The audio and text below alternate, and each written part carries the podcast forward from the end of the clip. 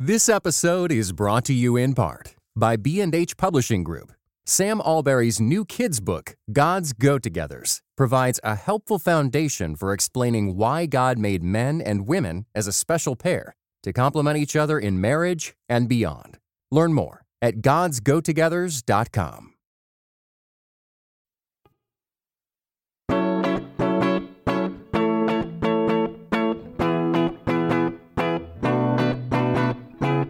You're listening to Seeing and Believing, a film and television podcast that searches for the sacred on screen.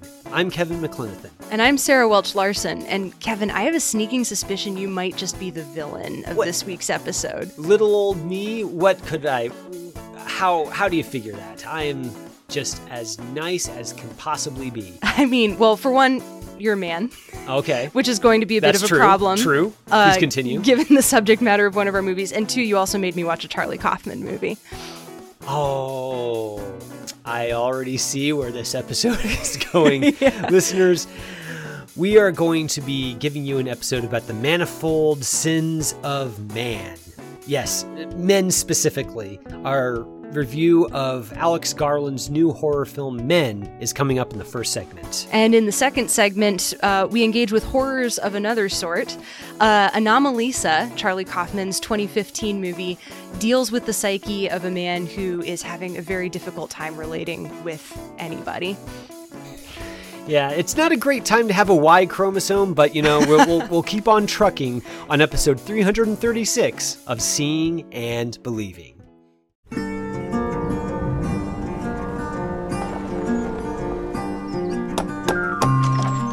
Hello. Hi.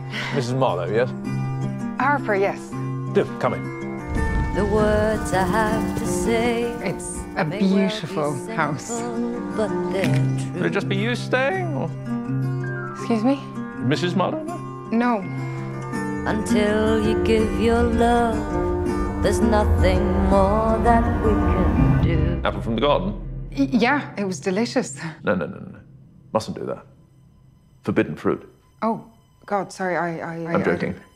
oh, We're here on episode 336 of Seeing and Believing, and I, you know, I'm clean shaven, unfortunately. Or, you know, I just have stubble. I don't have a mustache to twirl, in other words, which is unfortunate given that, you know, this is all about men being either villainous or dysfunctional or both.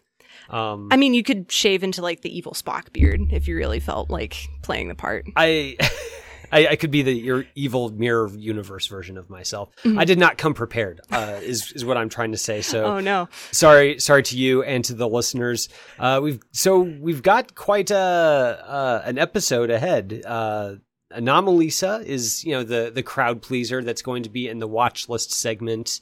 Um, Crowd pleaser is a, is a strong word for it, I think.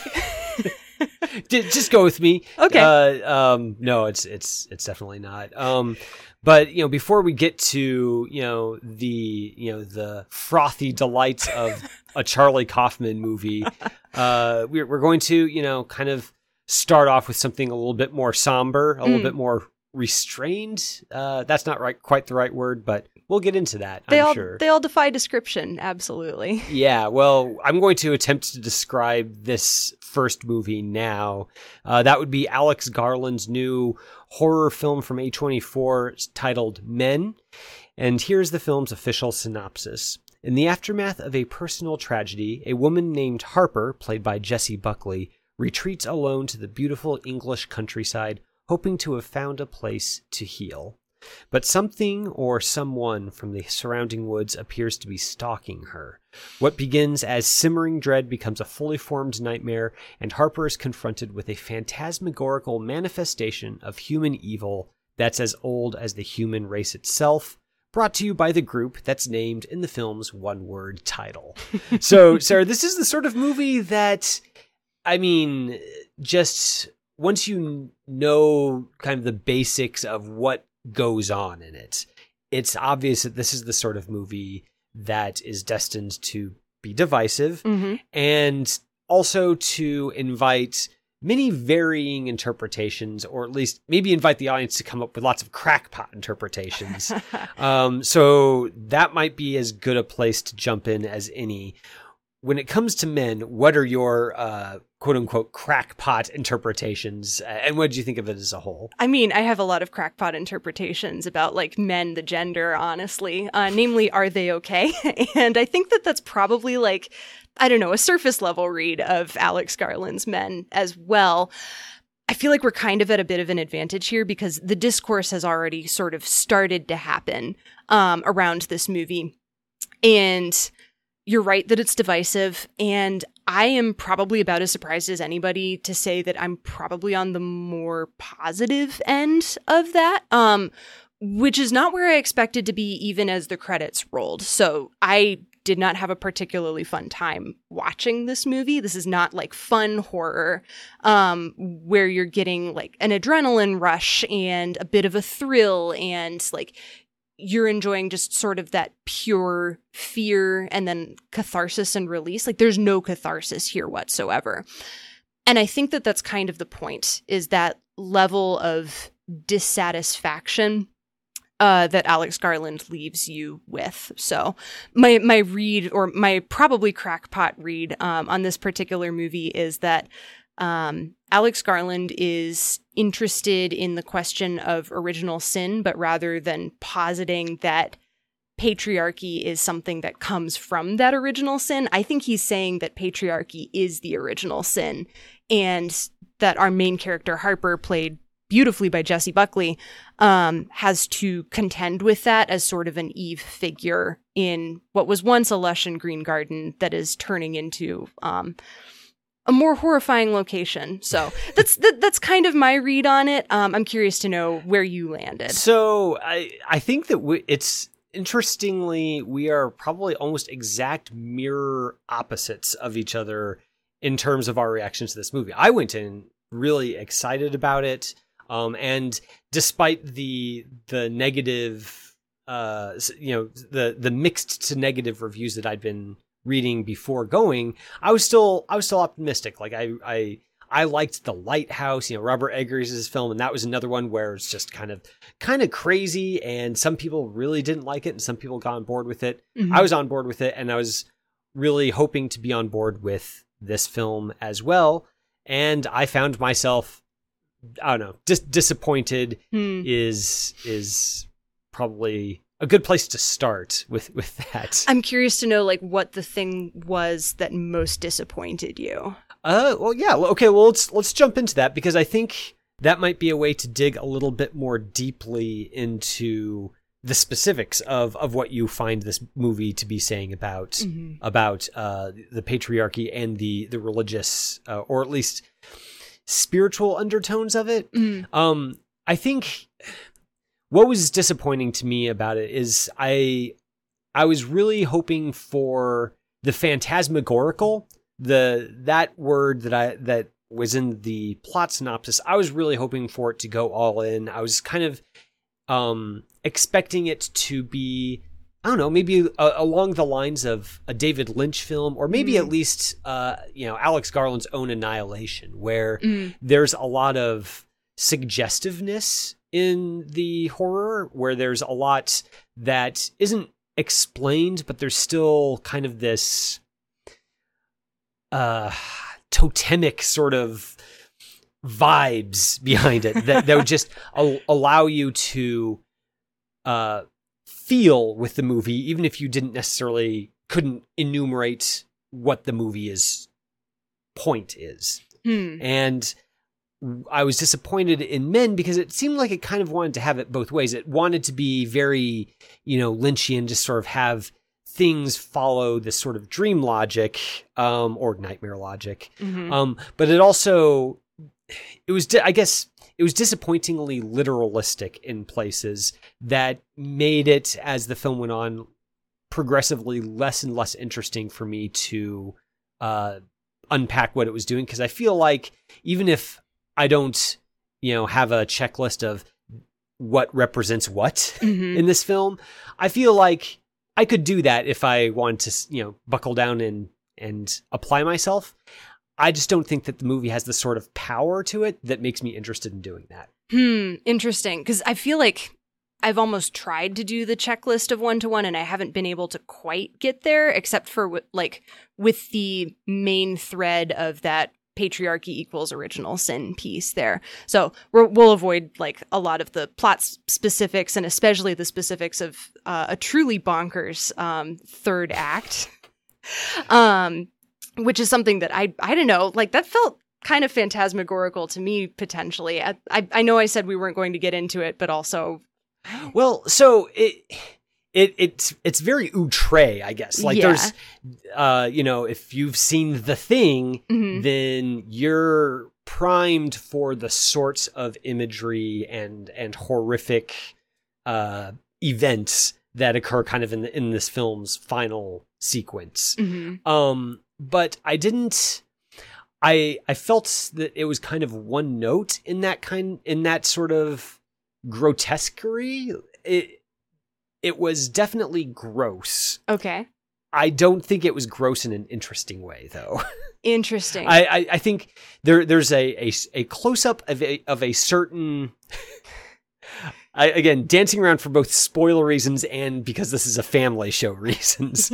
There's a close up of a certain event or occurrence in this film's climax that is very gross and is very uh, thematically in line with what Garland is trying to say here. Hmm and he returns that that same occurrence uh, pops up uh, again Mhm. and then pops up again. And every time we're treated to that close up and it's every bit as gross the second and third times but it doesn't elaborate on the thematic thrust of the image in a way that in, any sort of way that I found compelling. So it, it, it, it weirdly, even though it is kind of bonkers and self-consciously so, it kind of got monotonous for me. Hmm. Um, did you get that feeling throughout the rest of the film? Because I feel like there are bits and pieces where if I tried to map out one to one, like this is what's going on in, I don't know, Genesis 2 and 3 in particular, like there's a very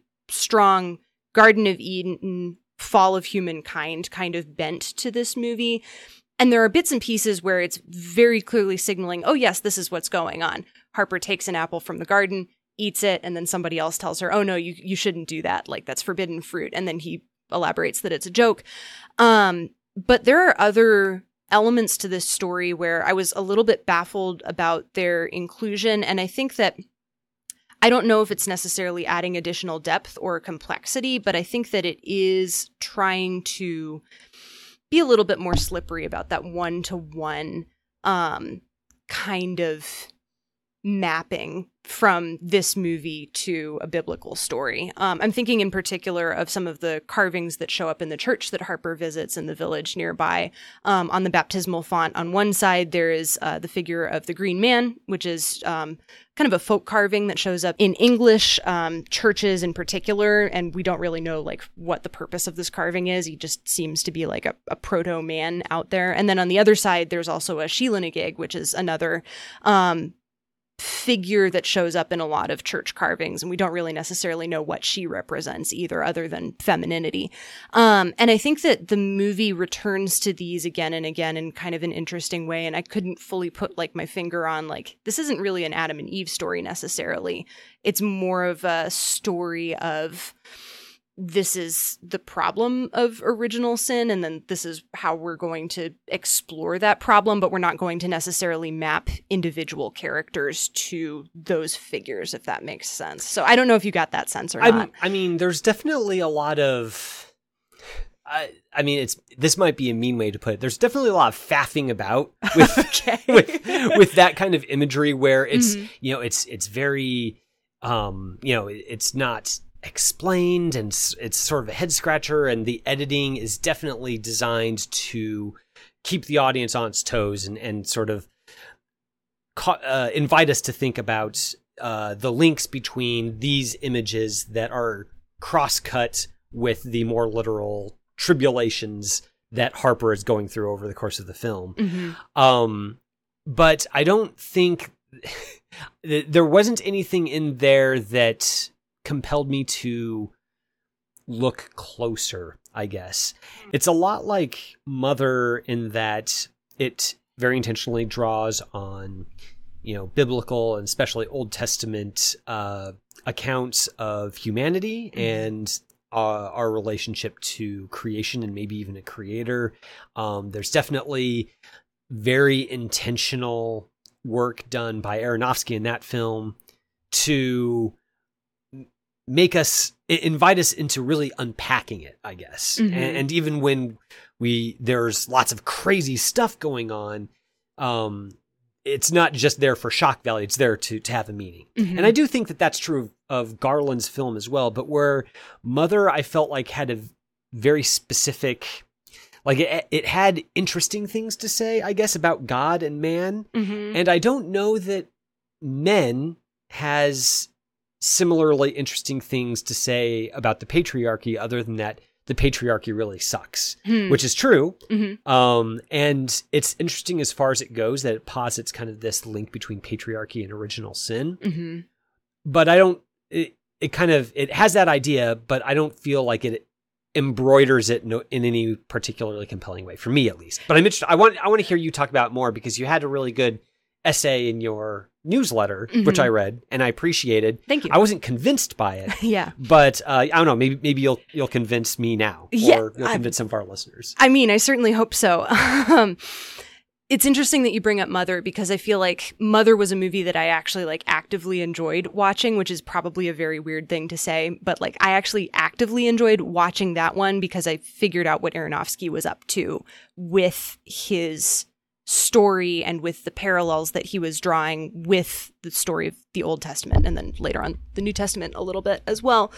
With men, I think I was baffled, and I think what you've described as kind of like faffing about, I, I feel like is almost more of an in, an invitation to contemplate the state of the world and the nature of things. So there's a lot of like long, slow shots of the carvings in the church and of the leaves on the trees and of a dead deer sort of decomposing, where like the camera slowly moves into its eye and then back out again, um, and it's moved along a little bit, I guess, in the world. And at the same time, it's kind of unchanged. It's just kind of sitting there dead and nothing really like of substance has changed. Um, and I think that that's the thing where I think that Men is both successful and also it falls a little bit short for me. And it's that Men has this thesis about men bad, patriarchy bad, maybe not necessarily like men men bad but definitely patriarchy bad. And also here's how this whole situation might have come about. Now let's sit and contemplate that part of me wishes that he had like a little bit more of a point to make with that beyond just here's my thesis and now let's think about this for a little while. And at the same time i think i would have been really frustrated if his film had been an attempt to solve the problem of patriarchy as though like anybody else would have been able to do that in the last like however many thousands of years that it's exist i like i don't know. I i'm frustrated by this movie and i think i'm captivated by it and i think i i lean more on the positive side of that's an interesting problem and i appreciate that i'm being invited to com- contemplate it through alex garland's eyes.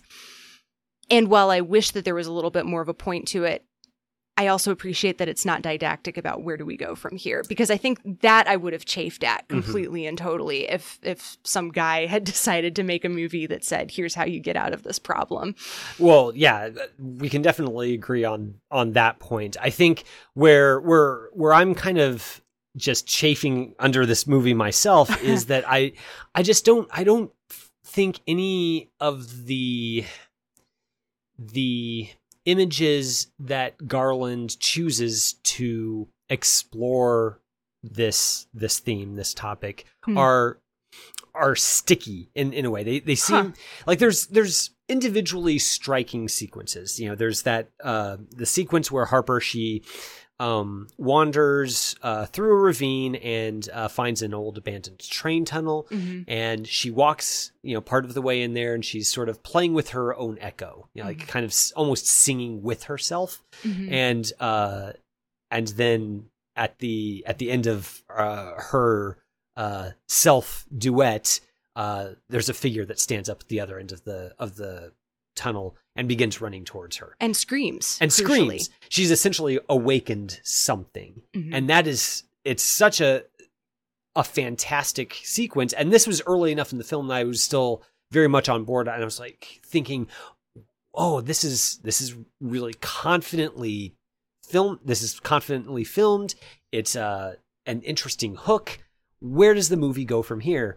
And to my disappointment, the the film doesn't really go much of anywhere. It- I I I was hoping for something like I don't know. You, you think of something like David Lynch's Eraserhead, where every single sequence is very strange and indelible, but in a completely new way. You know, you Mhm. don't necessarily you don't you, you can't rationally draw a link between from the from one scene necessarily to the next other than that there's this just generalized anxiety Mm. that Lynch he doesn't just, you know, show the characters being anxious, he makes the audience feel anxious. Hmm. And I think men the second part of that equation is where men falls down. He's uh, Garland is very good at putting Harper through the wringer Mhm. and can maybe creating some individually tense sequences, but there's not really that atmosphere Hmm. that I wanted. There's not really any any sort of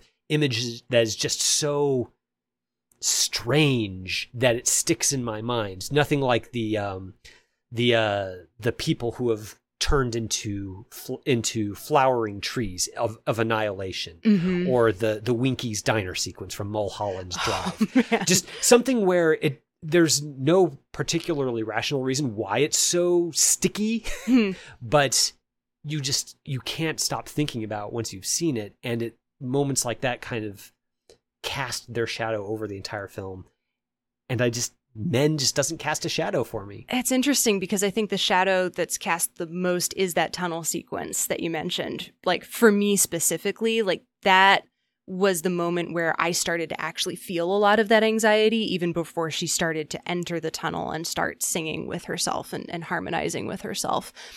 And I can't necessarily tell you exactly why, other than like it felt like just a single camera push.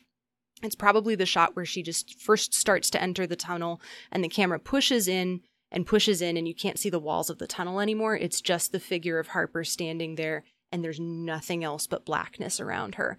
And she's not aware of that darkness yet. Hmm. But we know that it's there. And we know what's coming just by nature of the genre of the movie that we're all watching. And I think that that sense of anxiety kind of spread itself throughout the rest of the movie for me. Um, there are a couple of sequences, and yeah, they do feel a little bit disjointed. Like I will, I will grant that, but there are a few sequences where Harper doesn't know that she is necessarily in danger, and we don't know that she's actually in danger. But there's still that sense of there's someone coming out of the woods for you. And maybe he doesn't know that he's coming out of the woods for you either, but he's here and he's at your house and he's exploring your grounds. And that level of kind of a nameless, like, I don't know, proto horror really got me. Um, there's there's a couple of sequences where she's just walking around um, on the phone with a friend, and you can see someone in the background, like through the windows in the cottage that she's in, and um, it's the kind of thing that makes me want to just like go around closing all of the curtains whenever I'm home alone. Um, so sequences like that were the ones where I, I truly did feel seen and understood in this particular movie in a way that didn't feel fully literal, but close enough that it cut pretty close to home. I I mean that's partly what is so frustrating to me about this movie is I think Garland's a very talented director. The the way that he uh frames these shots, the the way that he conceives of these sequences where even if there's nothing out those windows, there's so many shots where Harper is sitting down with her her back to a bank of windows and you're not sure what's you know what's in the darkness outside. Is something watching her through those windows? You don't know and that's really wonderful horror filmmaking but i think that i almost it, I, it either needs to be you know to fully embrace kind of that that thrill ride mentality of we are just here to you know be scared for harper Mm-hmm. or it really need to um be a lot more interested in creating a spiritual dread to go along with the physical fear, I guess. Like I'm I'm just there's something there where Garland is sort of he's caught between two stools where he's very good at evoking certain anxieties in individual sequences, but there's nothing that coheres them all together in a single uh, unified product, uh, at, at least for me. Rory Kinnear didn't do it for you. Sorry, what? Rory Kinnear didn't do it for you. I mean, so Rory Kinnear, he gives his all in this movie, and I mean he gives his all. and it I it it doesn't give me pleasure to say that you know for for somebody as you know game and and uh as Kinnear is in this film I I feel like the the conceit of having him essentially play every single uh, male role in this film it by the end it feels a little gimmicky to me Hmm. and that makes me sad because Kinnear I think gives a an incredible you know his performances in this film are really great. He plays kind of this plummy, you know, country landlord. Mhm. Uh, he's got sort of this this very cold policeman. He's got the you know the the the stalker who follows Harper out of the woods. Mhm. I mean, all of these things. He, he's the the um the Anglican priest Yes. who is you know disturbing in a whole different way. He every single one of them he changes his voice, his posture, everything about the performance is different, and it's really impressive. But in the end, I don't know that it does. I, I don't know that the film really explores what's interesting about that because there's something interesting about it. Mhm. I don't think the film really succeeds in explicating it for us. I wonder if it's because Harper never seems to register that all of the men around here look the same. It, it yeah, it's unclear whether this is is this dream logic or y- y- where she notices it but it doesn't faze her or is this something that she doesn't notice or is this something that she does notice and it's scaring her but she's not letting it show it's ambiguous but in an unhelpful way Hmm. Hmm. I mean, I think that it, one, it is literally happening, and two, it's also a metaphor for like all of these guys are every man. It's just that they all inhabit completely different roles, and they inhabit roles where every single one of these men is going to behave the same way that all of these other men do, but they also are not going to because they're still individuals. They just happen to be men living under patriarchy who don't believe this particular woman. And because she is not of them, she is also therefore kind of a threat that needs to be taken out. Um, and that's kind of where a lot of the dread comes from me is where the dread comes from for me is that she is stuck in this situation where every man is both literally completely different and also literally exactly the same and they're going to essentially sort of all turn into each other and they're going to like all all of these all of these characters just sort of um the, the word I keep wanting to use is like they kind of melt into each other at a certain point. Like Rory Kinnear's performance almost seems like it's coming towards a point towards her in particular. And I think the read that I most got from this was that patriarchy is something that is going to perpetuate itself and that is going to protect itself because that's what power does is it perpetuates itself and it protects itself and i think that in and of itself is much more scary than any heart like bodily harm that you can do to a person because you can trap them in a situation that they are never going to be able to get out of and even if they are able to recognize the situation that they are in they're still stuck there unless they can figure out some way to get out and in Harper's case, like she's not able to necessarily get out. And I don't I don't know if Alex Garland certainly doesn't seem to have like an idea about whether or not we can get out of patriarchy, but I think that leads us right back to the beginning. Well, I, and I think this is where your read on patriarchy equating to original sin is is really compelling, Mhm. and what makes me wish that honestly I I could get on board with everything else about the film because I think that's kind of the key to reading this film is that it's not so much that you know Harper's the you know, our our heroine and all of these other men are just you know monsters to be slain. Mhm. There's something uh, in in the film's final sequence. There's something deeply pathetic about these men too. They're caught in a cycle of of birth and death, Mhm. and it's deeply miserable for them Mhm. as it is grotesque and horrifying to her Mhm. and the th- when she finally gets the chance to uh, sit down and essentially ask one of these manifestations what he wants from her, the the answer is simply, uh, For you the- to love me. yeah, he he he wants love, and that's I, that's an expression of a very human spiritual uh, hunger, right? Mhm. um uh intimacy connection love um if not with a creator then at least with with our fellow humans Mhm. um and of course the way it's uh expressed in patriarchy is obviously very toxic Yes. so i really like that read i really wish that garland had found a more compelling way to uh embody it on screen. I Mm. guess I, I can't t- take that final step where I agree that it's an effective portrayal of these ideas, just that I give Garland some credit for at least having those ideas kicking around somewhere in here. This feels like the battle of the sexes continues once again with our conversation as well. You know, it it, it seems uh, thematically appropriate. Mhm. Uh, listeners, you can judge for yourselves uh, if if we were successful at embodying that dynamic. We're also really interested in knowing your thoughts about uh, Men itself. If you've had a chance to see this film, there's obviously a lot to dig into about it, and uh, a lot of idiosyncrasies to have idiosyncratic reactions about. So uh, let us know your thoughts if you had a chance to see it. You can email us at seeingandbelievingcapc at gmail.com or tweet us at seebelievepod. This is definitely a film that feels like it was made for film Twitter discourse in a lot of ways. Oh, yeah. Which, uh, you know, might be another reason why I'm a little bit down on it. But in any case, it does make good for, for great Twitter conversation. Uh, so hit us up on Twitter and let us know your thoughts on there as well. Another day is here, and you're ready for it. What to wear? Check. Breakfast, lunch, and dinner? Check. Planning for what's next and how to save for it? That's where Bank of America can help. For your financial to-dos, Bank of America has experts ready to help get you closer to your goals.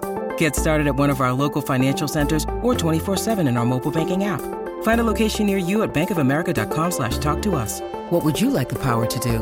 Mobile banking requires downloading the app and is only available for select devices. Message and data rates may apply. Bank of America and a member FDIC. So, listeners, this is the part of the show after we spent a, a first segment just arguing with each other, uh, where we typically, you know, read out some of the the feedback that we get where you argue with us or maybe agree with us. We we tend to like both, but for different reasons. Um, and that's one of the things we really like is uh, keeping that conversation going. Uh, so we don't have anything to share this week, but we definitely want to extend that invitation as always. And, and I'm, to be honest, Sarah, I'm really hoping that lots of people did see Men and want to tell us exactly where we're wrong, or maybe where I'm wrong for for not uh, fully appreciating the brilliance of the original Sin reading. Yeah. Um, but you know, I don't know. Hopefully, it'll happen. Yeah, everybody um write in if you think that Kevin is wrong and if you think that I'm wrong. Um maybe write in about something else potentially. No, that well. Uh, see, this is this is the sort of friction that comes about because of the fall and just fallen human nature. You, you're, It will you're I will not stand for it. This is the kind of uh, post-lapsarian friction up with which I will not put. Um, but as you can see, listeners, we're still sort of at loggerheads about men. And I don't think that that atmosphere is going to go away anytime soon. Mm-mm. Coming up is our watch list segment where we're going to talk, talk, hopefully, Probably argue. argue about Charlie Kaufman and Duke Johnson's Anomalisa. That's coming right up.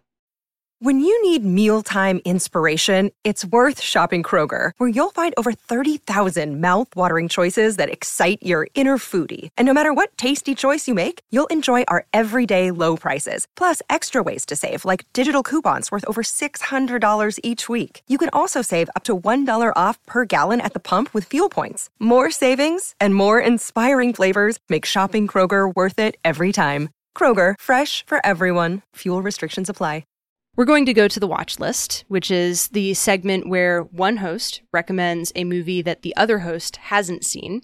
Usually, they're pretty thematically tied with whatever new release it is that we're discussing. So, in this case, Kevin picked a movie in which just about everybody is also played by the same man. Kind of rhymes with with men and Rory Kinnear, um, but in this case, um, all men are played by Tom Noonan. Not just all men, all people. That's true. Yes, you're right. Thank you for correcting me. All people, except for two, crucially, are played by Tom Noonan. So, um, listeners, we are going to be talking about Charlie Kaufman and Duke Johnson's movie Anomalisa from 2015. Michael Stone, who is played by David Thewlis, not Tom Noonan, is a customer service expert um, who is due to speak at a conference, but who can't seem to be necessarily inspired to talk about the thing that he is most um, has the most expertise in, I guess we should say. Um, he's really not inspired by really anybody or anyone. To be clear, he he seems to be very bored with his lot in life and with everybody else. They all look and sound the same, largely because they have the same facial fe- features and are also voiced by Tom Noonan we're going to keep coming back to that piece because I, I do appreciate that that piece quite a lot. that being said, his boredom is shattered when he hears the unique voice of Lisa, played by Jennifer Jason Leigh, who he meets at a conference and who he thinks just might rearrange his life for the better. So, Kevin, I'm curious to know. I mean, I know that you you picked this movie because it has a lot to do with um, the specific viewpoint of a very specific man, I think. And also there's an actor who plays like multiple individual roles, but I'm I'm also curious to know because this is a very like visually striking movie. Um it's done in stop motion. Um was there any piece of this that stood out to you from Michael's I don't know, assumed boredom? Like was was there anything in there that kind of broke you out of that shell? Because frankly, I'm kind of having a hard time coming out of that piece.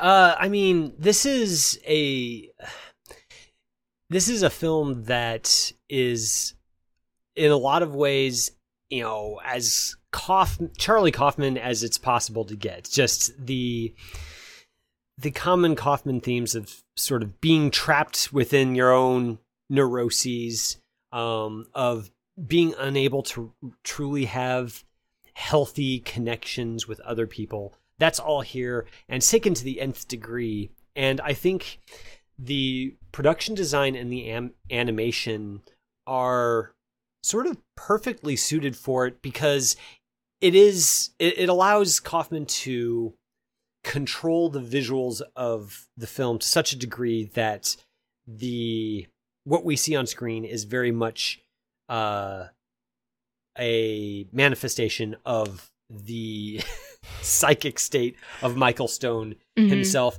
I you know this this is a film like there are I mean there are lots of films that have done very well at situating the audience very squarely in the viewpoint of of a main character. I think this one is exceptionally successful at it. Mm-hmm. Um, and a lot of it has to do with the the fact you know there, there's kind of this. It's a very beige movie. Mm. The you know um, all the characters uh, obviously look the same. They they all kind of have this very bland mannequin like uh, you know very white features. Um, and that makes the moments where there are kind of flashes of of beauty uh, all that more all, all that much more striking mm. so, and i think watching it this time i found that in the eyes of these mm. stop motion puppets so they're you know they're all they're they're kind of felt they all have very bland features and yet um I'm not quite sure how they did it, but Duke Johnson and Kaufman succeed at really making Michael's eyes hmm. expressive. These aren't just the eyes of a puppet, they seem like the eyes of a person. Hmm. And what would be more appropriate for a story like this than to give the audience the impression of a real person who's trapped inside a puppet's body and is just really trying to make some sort of connection and is completely prevented from doing that because uh, he's just a very pathetic, uh, selfish person. Mm. I, I mean, if that sounds like a bummer, listeners, that's because this movie is a bummer. Yeah. I mean, I'm not going to sugarcoat it. It's a big bummer, but I think there's some value in in really letting yourself um, enter that perspective and understand what a horror it is, and be so much more thankful for the fact that we are not trapped in the same uh, hell that Michael Stone is. Yeah, and that I think is the place where like I'm struggling the most with this movie because I do think that it is I think it is good and also I did not like it. Fair. and I I am struggling to come to grips I think with the pieces that I did not like because part of them feel to me like they're kind of a piece of a whole and a lot of it has to do with the thread of self-loathing that I feel kind of permeates a lot of Charlie Kaufman's work in particular. And I'm, I'm, I have a sneaking suspicion I'm just not on this guy's wavelength, probably. But in this one, it felt so strongly distilled that like I could feel my spine sort of tense up as I was watching it. And I was frankly kind of grateful that it was over, even though it was only a 90 minute movie. It's an incredible work of art. And I I don't know. I don't know. I I just have a really hard time spending so much time behind the eyes of this one particularly very miserable character and kind of being inured into his view of the world because I could sort of start to feel myself seeing the world the same way that he did Mhm. at a certain point. And I didn't like how that made me feel, for one. And I don't know what exactly I got out of that experience necessarily. So uh, let, let me say that first of all, I totally sympathize with that viewpoint. Uh, you know, I I I have that a lot with David Lynch actually, where Mm. I I very much appreciate what Lynch does in his films. Um, but I often come away from them feeling like I've just been punished for something that I didn't do.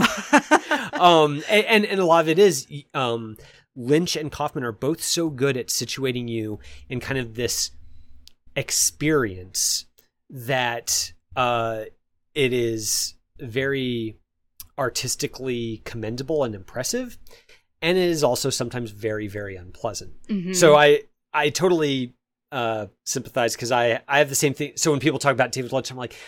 He's great.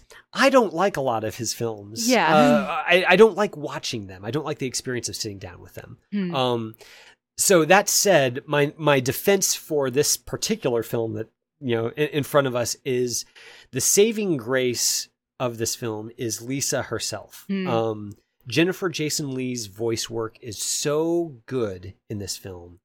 Um, you know, Lisa herself, she is also carries her own weight of uh, self-loathing. She um, is introduced to us kind of uh, over and over when we first meet her. She talks about how she thinks she's ugly, she's unremarkable, she's she says that she's not very smart. Um, so she's obviously got carries a lot of that weight herself. But whereas Michael is just a, a miserable man who makes the people around him miserable, Lisa is sort of a ray of hope in this film because by the end of the film, she does kind of grow as a person. She grows out of uh, some of the the self-loathing and misery uh, that she had at the beginning of the film, and Hmm. the connection that she forms with Michael, however, uh, however unhealthy and sinful it might be, it's it part of that's partly responsible for sort of bringing her her out of that funk a little bit and showing her that there's a whole world out there Hmm. beyond just her own neuroses. And because the movie ends on her rather than on him, hmm uh, that's kind of where I, I feel like the, the film is more than just an exercise in pure miserablism. Mm-hmm. Yeah. And I, I totally agree with you about that ending because it is very, very good. It's very needed. It it was oh my gosh I I was going to be very upset if it did I think and with Michael and purely in his point of view.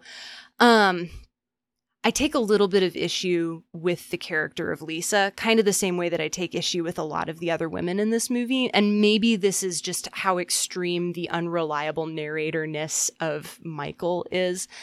But every single woman in this movie is introduced as feeling extremely insecure about how she looks and how she presents herself to the world. Like, that's the first thing you hear from the ex that he calls up when he first arrives at the conference. It's the first thing that you hear from Lisa as well. Like she talks about, oh, I just took my makeup off.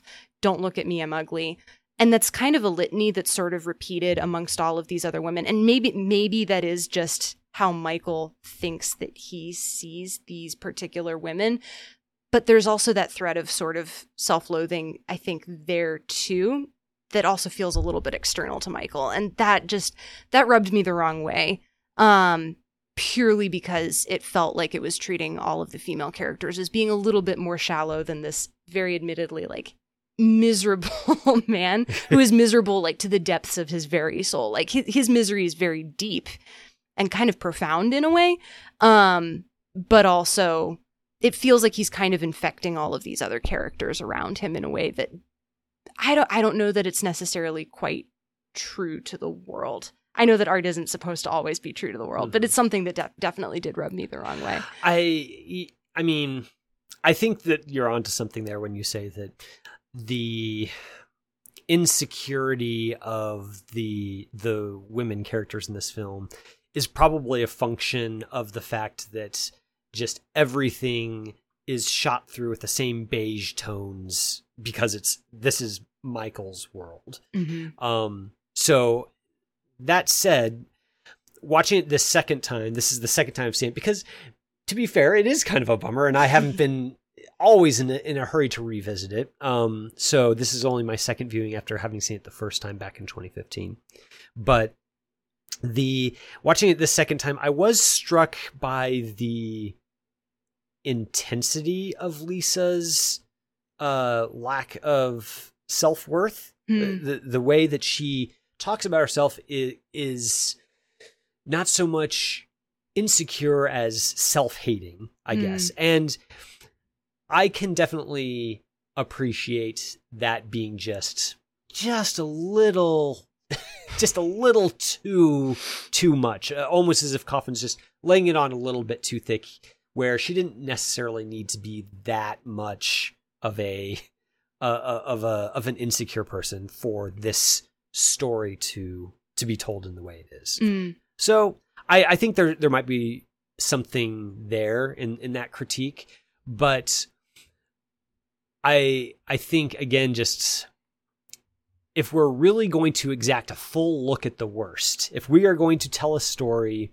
um, where we see somebody who has the opportunity to be thankful for all the good that he has. I mean, Michael is a he's a successful speaker, he's a successful author, he's rich enough to be traveling around and staying at fancy hotels. Mhm. He has a, a wife and a son who who care about him. Um, he's uh, you know e- he all the women uh he meets uh see him as physically attractive. That's something that is brought up multiple times. Um, and even as he's walking around, um, you in the sound mix you hear other people say, "That's Michael Stone. That's Michael Stone." Mhm. And he's so he's famous enough that he's being recognized wherever he goes Hmm. and yet all of those things he takes as a curse like there's something he's so attached to his own misery that even the good things make it even more bitter for him Hmm. and the the fact that people recognize him is oppressive rather than kind of oh what it, some something that he can be happy that he's that has that level of success It's funny because I kind of read that almost as narcissism, like more of that unreliable Oh, really? narrator Okay. piece. Like he thinks everybody is looking at him, but maybe that isn't actually the case. So Hmm. that that that was the read that I got from that. Maybe I'm being too hard on Michael Stone, but I don't know. This guy's really inviting that. I mean, I and and I'm I'm actually want to talk about Michael Stone a little bit because Yeah. we've hit it really hard that he is a miserable, selfish person. Mhm. He's making the people around him miserable. He's no fun to be around. He's even less fun to spend time inside his brain space. Mhm. I, I I'm curious to know while watching this film, did you find did you hate him? Like, did you dislike him? And that because he is a very dislikable character, Mhm. um, or did Kaufman succeed in like did he did he fail by making Michael just so repellent that you just want him to go away, or did he succeed in at least making him compelling or inviting of some sort of sympathy? I pitied him. And I think I saw some of the worst tendencies of myself in him, so I think that he succeeded honestly. Um so I I didn't actively hate him, but I was relieved to be out of his head, if that makes sense. So I I do think that Kaufman is extremely successful in what he sets out to do in this movie. it's just that I did not enjoy it at all. Successful at, at making a, a an experience that you're not anxious to have again. Yeah, no, I mean, it made me anxious. Um, I'm just not anxious to have it again necessarily. I kind of want to talk a little bit about like the pieces that I appreciated like the most, though, which, which is kind of the artistry and actually the cinematography because it's very, very good here. And I, I think that it does a good job of of kind of driving home both what it's like to live in in this guy's head and also kind of recognizes that there is a world outside of his head, I think. Um so shoot, sorry. I had it written down and I wrote too small. So um Joe Passarelli is the cinematographer and he's actually doing a lot of stuff with some really interesting, really long shots. Which I know are possible to do in stop motion, probably more than like actual physical shooting, but I was still struck by the level of like time and attention and care that was taken into making sure that everything was completely and perfectly steady and kind of boring and at the same time kind of fascinating to look at. Like i kept searching the corners um, of all of the different frames and i kept coming back to in michael's uh, hotel room a lot of the shots are framed so that we're facing back towards the door of the hotel room and he's usually like sitting on the bed or standing kind of parallel in profile and you can really tell what he's thinking and he's he's talking aloud to himself. And the door to the hallway is kind of just a little bit left of center and it's black. Like it's a black hole. And i i think i can see that almost as being his fear of the outside, fear of other people, fear of connection, maybe. Um, but it was a detail that I kept noticing and, coming back to.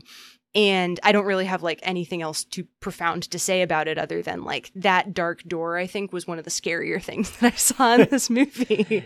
the pr- I, I love the production design in this film and a lot of it is just the way the hotel Fregoli Mhm. is laid out and shot the uh, the thing that popped out to me I hadn't noticed that thing about the uh, the door being just kind of this this black hole. Mhm. the thing that I find so striking about about this uh, this hotel are the corridors, just how the the doors to all these different hotel rooms seems to, to stretch on forever, and the you know there are regular there are ceiling lights placed at regular intervals, and just Michael walking down those hallways looks like a man you know, walking towards his o- like walking down uh, an endless road at, at the end of which uh, is just oblivion if you can never Hmm. get there. It's just like this in this infinite slog, and it's I, again if that sounds like a bummer, yes. You're really selling this movie. I, I mean, I'm sure that there are just tons of listeners out there just you know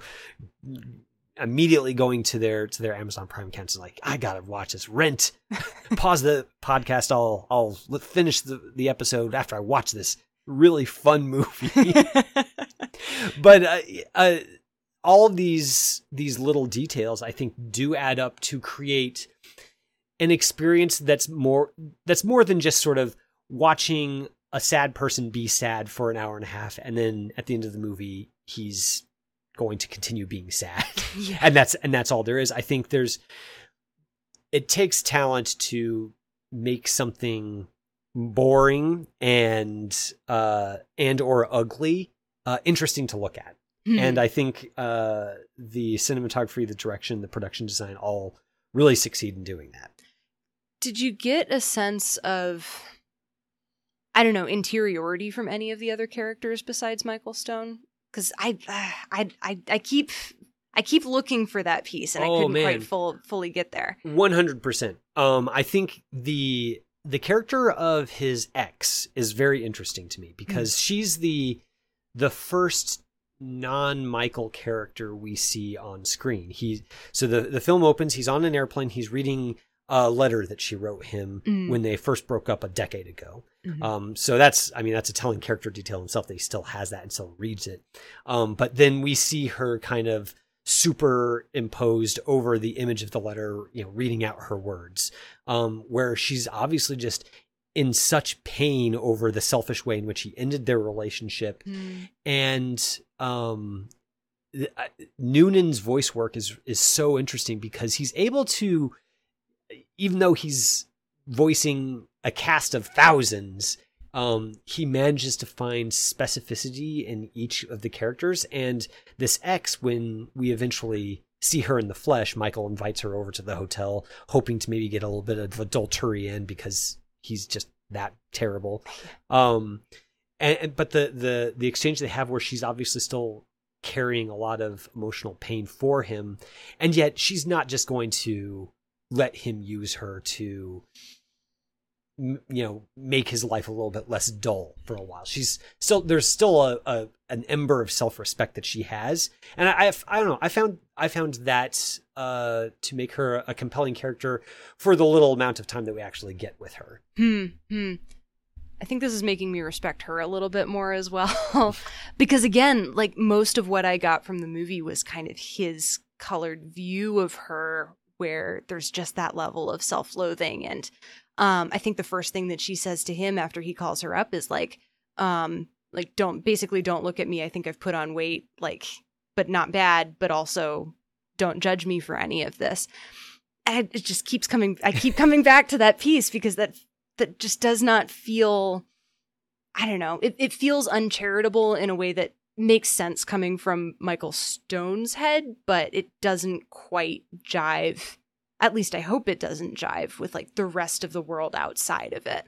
And I just I, I have a really hard time squaring that circle. Hmm. And there's probably a limit to how often you can pull the ripcord on the unreliable narrator parachute. Mhm. Um, so that's fair. Uh, I want to talk a little bit about the the way that these stop motion puppets are constructed. Yes. Because so uh, first of all, the the hotel at which they're all staying is the Hotel Fregoli, which is a reference to Fregoli's disease, which is this uh, persistent delusion that the love, the friends and loved ones that you have around you are not actually your friends and loved ones, but people who are disguised as your friends and loved ones. And these puppets are all constructed in a way where their faces are the the the seams are very obvious. Kaufman makes no attempt to hide it. And at one point, at, at various points, the uh, the face plates of these puppets uh, either move around or pop off to reveal kind of the the puppetry underneath. Mhm. Um, so I'm I'm curious to know kind of what you what you made of that and what you see as Kaufman. What what what is Kaufman saying about people? Obviously, because you know some of this is all in Michael's head, but Mhm. Michael himself also has those seams in his face, and uh, so I'm I'm curious to know what you see as the the vision of humanity, not from Michael but from Kaufman with this movie. I mean, I, I still read it just as how he sees the world and how he sees himself, where he kind of sees everybody else as being interchangeable and he's still a little bit unique. Um, I almost wish that there had been a little bit more done with those face plates. Like, I'm glad that there's there's some touches to it, and there's there's that moment where part of like his mouth sort of falls off, and maybe this is kind of my frustration with the movie as a whole as being so deeply like mired in his head that you don't get to do quite as much with the medium of stop motion. There's an incredible dream sequence Mhm. where everything that Michael hopes for and fears sort of starts to happen all at once where he he ends up going down to the basement of the hotel to be confronted by the manager and the manager confesses his love for Michael and then everybody else proceeds to do the same and they kind of chase him and Lisa down this darkening hallway back towards that same dark hotel room where he's been sort of hiding behind this entire time. And there were some flourishes in there that felt like they were something that could really only ever happen in a stop motion feature. And I kind of it made me wish that I wasn't watching watching something that was so beige and so regular. and at the same time, like I don't know how you tell this story without this particular medium. So again, it's that it's that internal friction against the self-loathing and against the reliable narrator and just me bumping up against it the problem is probably with me, but I do have a very big problem with this movie. I, you know, again, I, I don't necessarily blame you. I, I mean, do do you think that the do you think the film is funny at all? Because it does it does have some. At least I find some thread, threads of humor that kind of also help the bitter medicine go down a little bit easier. Did were you on the the humor wavelength of this film? I all? was completely like dead silent the entire time. Oh. Like, did not laugh. Did not find any of it funny. Like it, it was really a tough sit, honestly. the final nail in the coffin. yeah. Oh man. Well, uh, I, I'm sorry to have afflicted you with with that, but All good. uh, that that is the way the the stop motion cookie crumbles. Um, so, listeners, that's our review of Anomalisa. If we haven't already sold it to you by now, uh, you can always go out. It, it is available to uh, stream on demand on Amazon Prime, I believe, maybe some other uh, platforms as well. So you can check it out there. If you've seen this film and uh, have some thoughts to share uh, about whether you find it just an interminable sit or whether you actually, you know, a- agree with your your humble host and actually think that it's a tough sit, but it's also kind of great, uh, let us know. You can always email or tweet us uh, at those addresses that we mentioned earlier.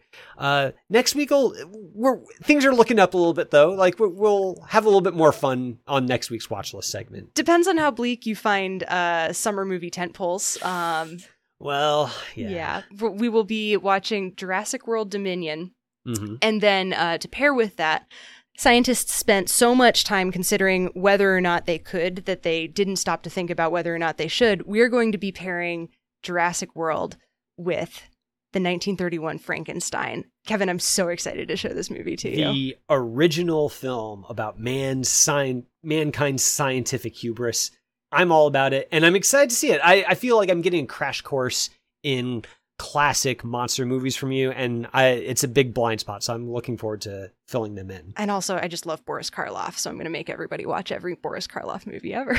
Well, hopefully, listeners, we can make you watch this uh, movie as well, so that you can, you know, uh, follow along with the discussion. I'm looking forward to catching up with it myself.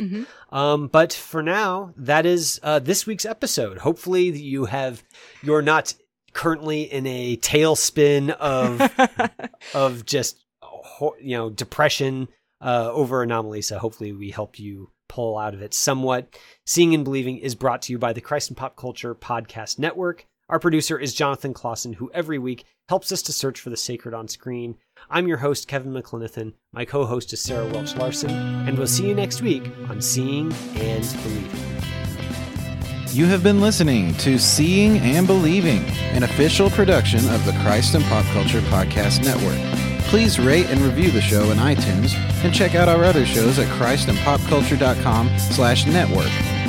Theme music by Alexander Osborne and Lindsay Miz, used under Creative Commons License 3.0.